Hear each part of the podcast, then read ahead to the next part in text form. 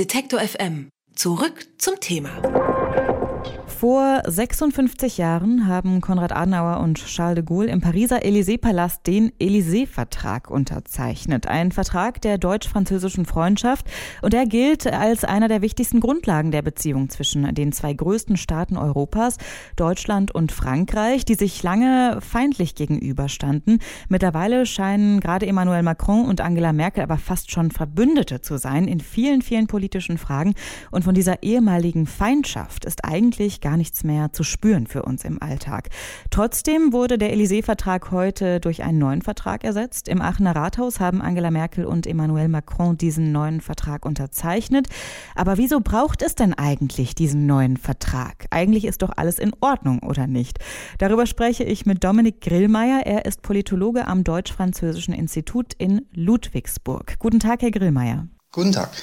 Nach fast sechs Jahrzehnten braucht es jetzt also einen neuen Élysée-Vertrag. Wieso denn eigentlich? Ob es ihn wirklich braucht, ist natürlich die Frage, aber es war ja auch einer der Ansätze von Emmanuel Macron, dass man den Élysée-Vertrag, wie es so schön heißt, weiterentwickeln sollte, damit wir ein neues äh, Fundament haben, auf dem man aufbauen kann, um gemeinsam die wie es so schön heißt, Herausforderungen des 21. Jahrhunderts anzugehen. Der Élysée-Vertrag bot eine fantastische Basis, um diesen Aussöhnungsprozess zu begleiten, um durch die darin vorgesehenen regelmäßigen Begegnungen von politischen Entscheidungsträgern Vertrauen aufzubauen. Und das soll jetzt genutzt werden, um gemeinsam in verschiedenen Politikbereichen tätig zu werden. Jetzt hat man das Gefühl, dieser neue Vertrag, da geht sehr viel expliziter vor allem auf die Regelung im zweisprachigen deutsch-französischen Grenzgebiet ein. Also wie werden Schulabschlüsse anerkannt, wie verteilt man jetzt die Kitaplätze und so weiter und so fort. Wie wirkt denn dieser neue Vertrag ja auch über das deutsch-französische Grenzgebiet hinaus oder wie soll er das tun? Das ist sicherlich eine sehr zentrale und wichtige Neuerung, auf die auch sehr viele ähm, einerseits Entscheidungsträger, vielfach aber eben Leute aus den Grenzgebieten gewartet haben, dass man ähm, äh, Vorschläge unterbreitet, wie der Lebensalltag der Menschen, die in diesen Regionen leben, vereinfacht, verbessert werden kann. Es gibt ja zahlreiche Grenzgänger äh, am Oberrhein zum Beispiel oder weiter oben. Und dort erwartet man sich, äh, dass das Leben vereinfacht wird, ob das jetzt Gesundheitsversorgung ist, wo man jenseits der Grenze sich äh, versorgen lassen kann, ob das die Frage ist, wie man ja, Mobilität angehen kann, sprich wie man von A nach B kommt, wenn man im anderen Land arbeitet. Äh, das sind sehr konkrete Fragen, für die es jetzt eine neue Grundlage gibt, weil man äh, beschlossen hat, ähm, es wird auch die Möglichkeit geben, von nationalen Gesetzgebungen gegebenenfalls abzuweichen, Ausnahmeregelungen zu erlassen, damit diese Lebenswirklichkeit erleichtert wird. Das heißt, das ist auf jeden Fall auch ein zentraler Punkt, gerade in der deutsch-französischen Freundschaft, da in diesem Grenzgebiet eben das Leben einfacher zu machen. Das ist ein zentraler Punkt. Die Frage ist natürlich, äh, wie das konkret dann ausgestaltet wird, weil man darf ja nicht vergessen, in diesem Aachener Vertrag ist jetzt nicht schon alles geregelt, sondern er legt die Grundlage, um äh, gemeinsame Regelungen zu erlassen, sprich den Handelnden vor Ort mehr Spielraum zu geben, sich auf die Bedürfnisse der Menschen einzurichten, sich anzupassen. Ob das dann tatsächlich auch umgesetzt wird, steht natürlich wieder auf einem anderen Blatt. Das hängt vom Gestaltungswillen der Handlungs Handlungsträger vor Ort ab. Jetzt haben Sie eben schon gesagt, dieser neue Vertrag soll eben auch die Grundlagen für die Herausforderungen des 21. Äh, Jahrhunderts geben und so weiter, äh, wozu ja sicherlich auch die Kitaplätze und eben diese zentralen Regelungen im Grenzgebiet hören, aber natürlich auch ähm, Herausforderungen innerhalb von Europa. Und da wird jetzt von vielen Seiten kritisiert, dass Angela Merkel ja noch gar nicht so sehr auf Macrons Pläne für dieses neue Europa, seine eigene Vision äh, eingegangen ist. Was spielt denn Europa eigentlich für eine Rolle bei diesem Vertrag?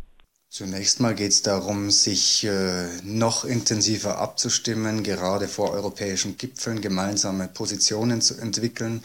Das ist eigentlich eine Tradition, äh, die es jetzt schon sehr lange gibt. Das wird jetzt quasi vertraglich nochmal festgeschrieben, dass man sich im Vorfeld dieser Gipfel intensiv austauscht und versucht, gemeinsame Positionen zu finden. Das ist alles andere als selbstverständlich. Ähm, das muss jedem klar sein.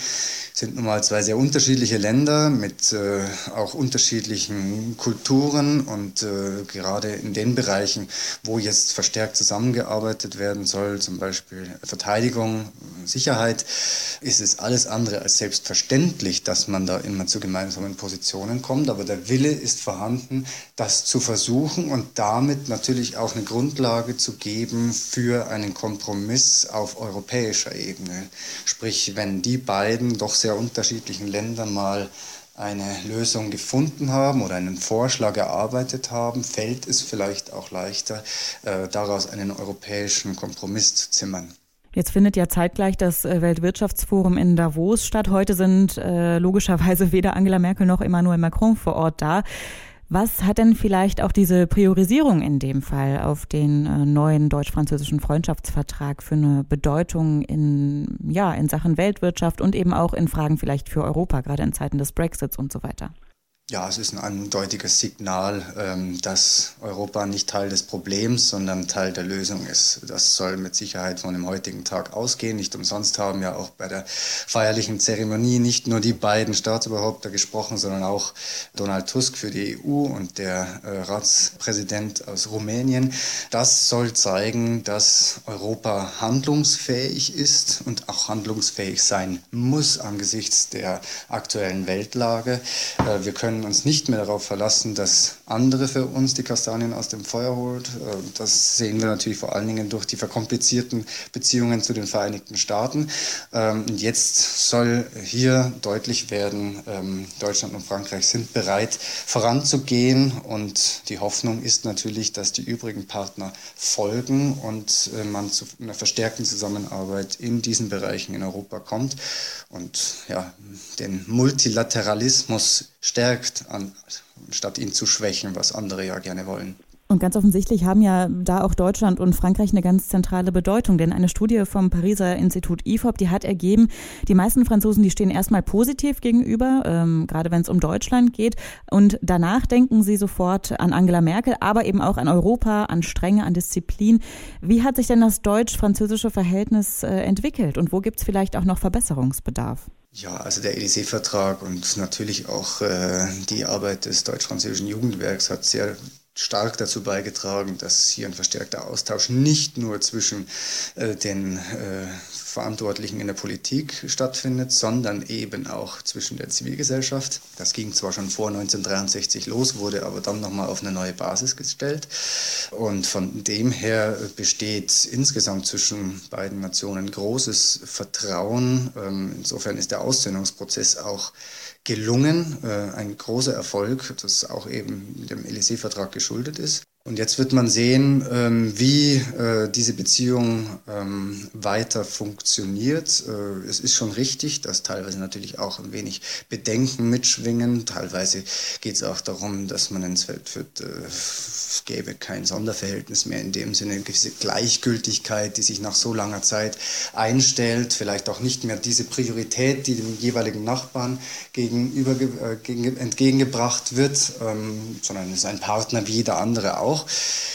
Es geht von diesem Vertrag äh, das klare äh, Bekenntnis aus, dass dieses Sonderverhältnis weiterhin Bestand haben soll und dass weiterhin auch die Zivilgesellschaft in Kontakt miteinander gebracht werden soll, ob das jetzt ein Zukunftswerk ist, entstehen soll oder ein Bürgerfonds, der auch im Aachener Vertrag drinsteht als Ziel, ähm, der zivilgesellschaftliche Initiativen fördern soll. Da gibt es also durchaus auch Potenzial, den Austausch weiter zu fördern und so zu einem Verständnis beizutragen. Angela Merkel und Emmanuel Macron haben den Élysée-Vertrag erneuert mit dem Aachener Vertrag, und zwar im Rathaus der Stadt Aachen.